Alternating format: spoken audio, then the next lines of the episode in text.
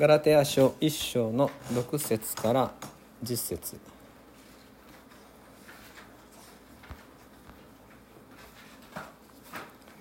じゃあ私から1節ずつ時計回りで、まあ、泉さんになってもらったから反時計回りでこっちで読みしましょうか。ガラテヤ1章6節から10節。あえー、っと新約聖書のそうですね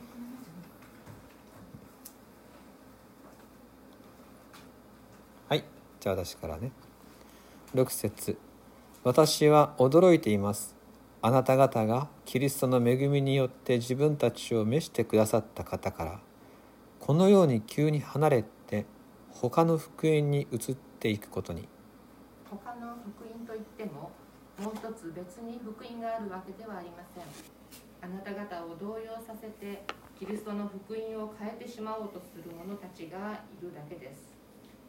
しかし私たちであれ天の御使いであれもし私たちがあなた方に述べ伝えた福音に反することを福音として述べ伝えるならそのようなものは呪われるべきです。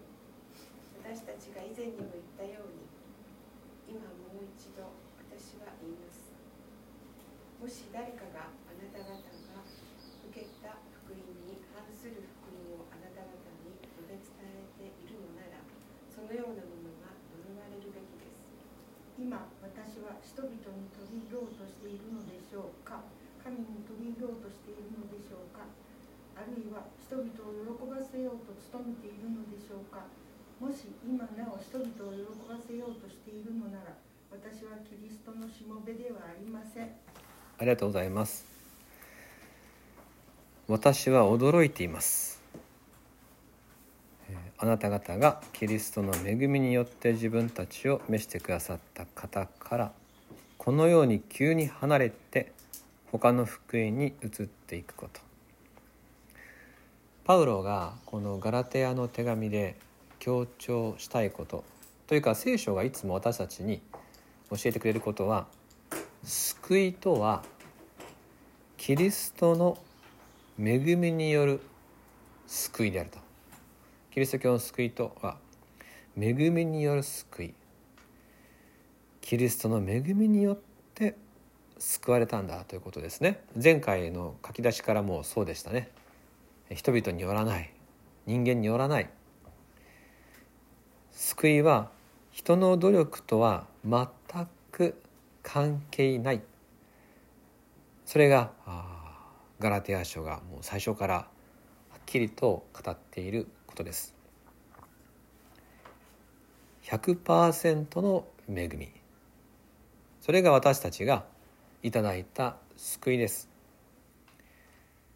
パウロがここで驚いているのはガラテヤ教会の人たちがその100%の恵みからまがいものの教えに移っていくそのことにですね驚いているわけですね。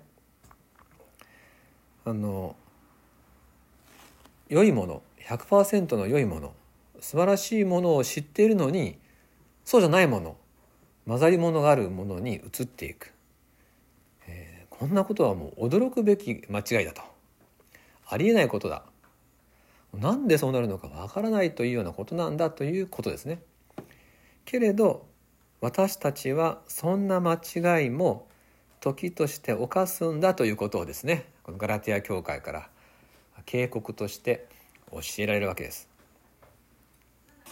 その他の福音と言いましたけれど7節にもう少し説明がありますね。他の福音といってももう一つ別に福音があるわけではありません。あなた方を動揺させてキリストの福音を変えてしまおうとする者たちがいるだけです。新しい別の教えではない変質させられた福音。混ぜ物が入った福音ですよと。ですから見た感じですね。あのパッケージ的にはあこれも福音かなと。手に取ってみてよく見るとあの100%じゃなくてあなんだ20%じゃないかっていうとかですね、えーそういうことありますよね。飲んでみてわかるみたいな食べてみてわかるみたいなあこれ100%じゃないなとかっていうね、えー、なんか入っとるわみたいなですね。それはもう味わったらわかるでしょ？それなのに、えー、そう混ぜ物が入った安物の劣った教えになんで言っちゃうのか。普通は上質の恵みを味わった人は劣った教えには傾かないはずなんです。本当の救いを味わった人は、えー、そうじゃない、えー、混ざり物の教えにはもうよろめかないはずなんです。どうして、えー、この劣ったものまがいものの方に行ってしまうのかというその時にまああの用いられる方法というかですねサタンが用いる方法が動揺させてって書いてますね7節に。動揺。揺さぶるんですね。それで人はあちょっとあのよろめいてしまうというところです。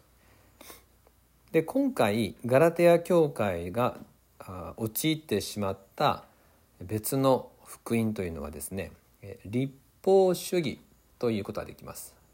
立法主義。でこれは旧約聖書を土台にしたさまざまなユダヤ教の立法ルールを守らなくてはならないそういう教えなんですね。ガラテヤ教会の人たちはそういう文化や伝統を持っていませんでした。ギリシャ人で、えー、全く別の神々を拝んでた人たちです。その人たちがイエス様に出会ったんですね。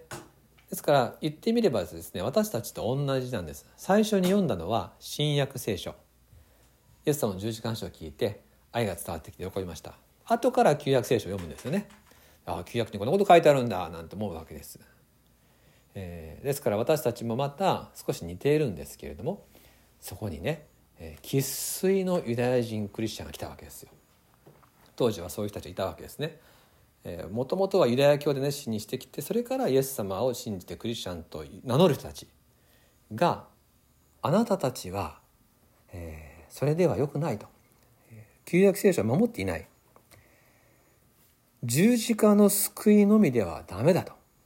ちゃんと立法にかなった行いが伴わないと救われない。割礼を受けなさい。食べてはならないものを食べないようにしなさい。手を洗い清める儀式をちゃんと行いなさい。安息日の規定はこれとこれとこれとこれとこれとこれとこれとこれとこれと。そのようにしてユダヤ人のこだわり今までこうやってきたんだという伝統をガラテヤ教会のクリスチャンたちに教えたんです。その時にですねギリシャ人のクリスチャンたちは動揺したわけです。それだけじゃ救われんよって言われるとですね動揺しますよね。もともと人間ギリシャ人だよギリシャ人のしきたりの中に生きてきたところからクリスチャンになったわけですからかつてはですねしきたり信仰だったわけですみんな。これをすれば救われる。これをしなかったら許されるとかですねそういうしてはならないとかなするべきっていうもののルールで生きてきた人たちですから心の土台にですね私たちみんな何かをして救われるとかです。そういう考え方っていうのはやっぱりね昔持ってたわけです。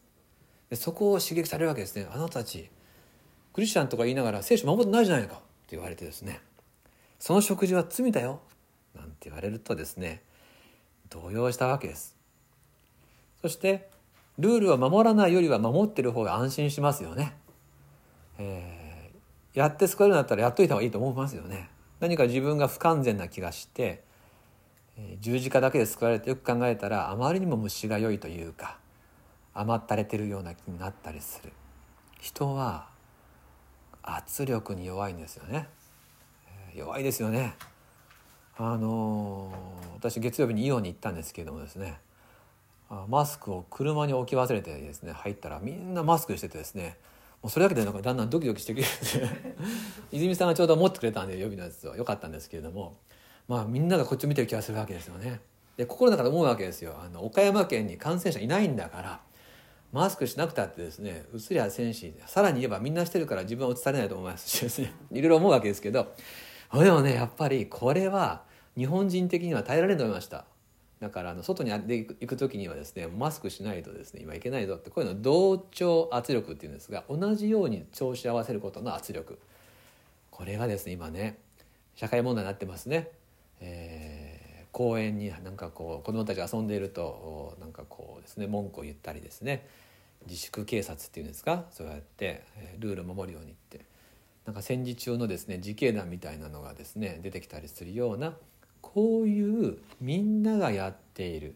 これがルールだっていうことに対する圧力はすごい力があるんです。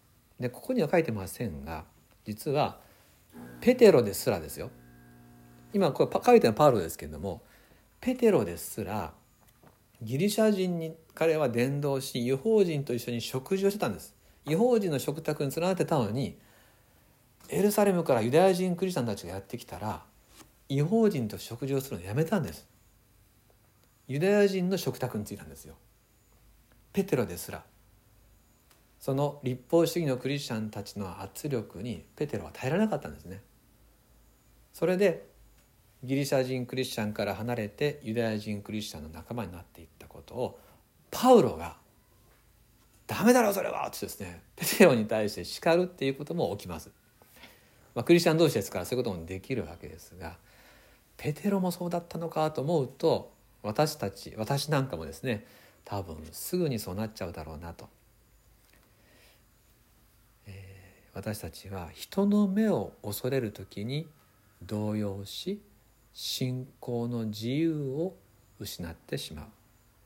どうぞ今日パウロが熱心に語っているようにそしてまた聖書が言うように私たちは人の目ではなくってキリストの眼差しに生かされていきましょう。イエス様が何ておっしゃってくださっているか。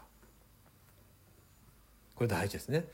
人がどう言うか人がどう見るかじゃなくてイエス様なんておっしゃるかこの間ですねあの教会のある方がですね、えー、教会でいろいろ喋ってたらある方から注意されたんですって。それはダメでしょって感じで。で前だったらですねもうそれだけでですね落ち込んでもう自分は教会に行かない方がいいんじゃないかと思うぐらいですね そういう思っちゃうと。もうきび教会行くのやめようかと。思っちゃう。ところがですねいつの間にか自分の中で変容が起きててですね。あこの人はそう言うけどイエス様はそうじゃないなと思ったんですって。イエス様はそう言わないと。でそう思ってイエス様に愛されてるのでそこに根ざしてあこの人言ってくれたことは口調はこうだったけど本当はここを言ってくれたんだなとこのいいところをちゃんと受け止めて変えていきましょうっていうふうに、えー、建設的に受け止めれたんですってでも自分はこうしようとも思えたと。これは人の言葉人の目で動いてた信仰生活からイエス様の目イエス様の言葉で動く信仰生活に変わっていってるわけですよね。こういうことをですねパウロは言いたいわけです。人の目ではなくて人の目で見られてることを意識すると動揺して私たちはいつの間にか、えー、それに流されてしまって100%の福音じゃなくて人が与えてくる立法を守ることによるそういう別の福音になっちゃう。その後ですね8節9節ではパウロの呪いが書かれてあるんですね。パウロがですね怒ってます、えー、しかし私たちであれ天の見つかりであれもし私たちがあなた方に述べ伝えた福音に反することを福音として述べ伝えるならそのようなものは呪われるべきです。私たちは以前にも言ったように今もう一度私は言います。もし誰かがあなた方が受けた福音に反する福音をあなた方に述べ伝えているならそのようなものは呪われるべきです。呪われろって言ってるんですね。救い100%の福音を伝えない者は呪われようというわけです。でこのパウロの呪いなんですけれども実はイエス様の怒りもここに重なるんですね。イエス様も福音書の中でわずかな回数めちゃくちゃ怒っています。その怒りは同じなんですね。恵みから人を遠ざける働きに対してはイエス様は本気で怒ります。救いは恵みなんです。恵みに近づこうとする人を妨げるもの。例えば神殿で商売をして売り買いして貧しい人が礼拝しにくくなっているようにする商売人に対してイエス様はすごかったですよね。あの台をひっくり返したりしてですね大暴れしてました。それとか子供たちがイエス様に近づこうとしたのを止めた弟子たちに対してもイエス様は怒りました。そしてまた人々を縛る立法学者たちのそういう高ぶりに対してイエス様はお怒りになりました。恵みに人々が近づくことを妨げるもの。異なった教え。人間の努力を強いるようなそれじゃダメだというようなそういう物言いをして純粋な福音から迷わせる者に対して本気でパウロは怒りイエス様を怒ります。でもそれはどういうことかというと結局はそこまで私たちの祝福にこだわっていらっしゃるということです。私たちの心を祝福で満たし恵みと平安で生かしていきたいというイエス様のこだわり。その思いがこのようにですね群れに近づく狼に対して攻撃をする羊飼いのようにですねこの群れは守るんだというですねそういう、えー、呪いや怒りの言葉で現れています。そして、えー、この10節でパウロは人に取り入るのかそれとも神を喜ばせるのかということを自分にも語ってますし私たちにも問うてます。10節今私は人々に取り入れようとしているのでしょうか神に取り入れようとしているのでしょうかあるいは人々を喜ばせようと努めているのでしょうかもし今なお人々を喜ばせようとしているのなら私はキリストのしもべではありません。キリストのしもべなんだ。人々の奴隷じゃない。人々に取り入れようとすると人の奴隷になるんです。でもキリストのしもべはキリストを喜ばせるんです。私は人の奴隷じゃない。キリストのしもべだ。あなたたちもそのように生きてほしい。ではキリストを喜ばせるのはどうしたらよいのか。ですが今日今まで伝えたことです。イエス様の願いは私たちの祝福です。ですから私たちが100%の恵みを受けて福音に生きること。それをイエス様は願ってらっしゃるんです。ですからどうぞ私は恵みによって救われてるんだ。自由な神の子供なんだ。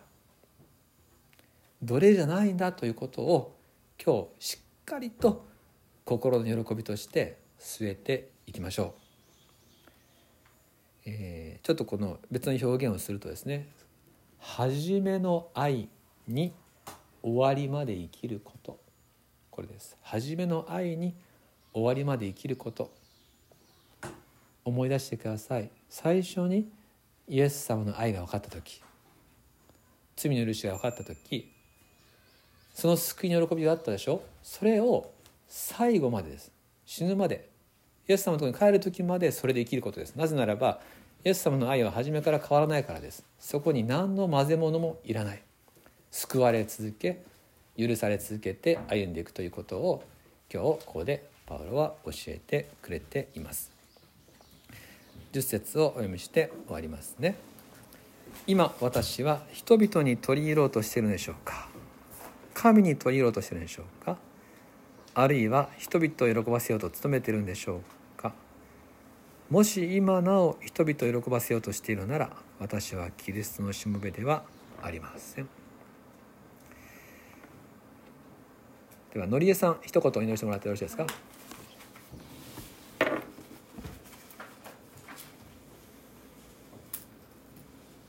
愛する天のお父様今日も御言葉をありがとうございました。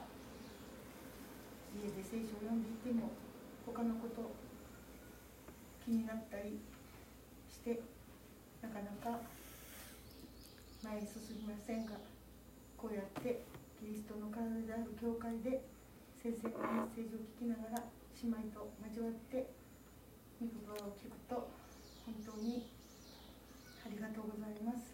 心が喜んでいます。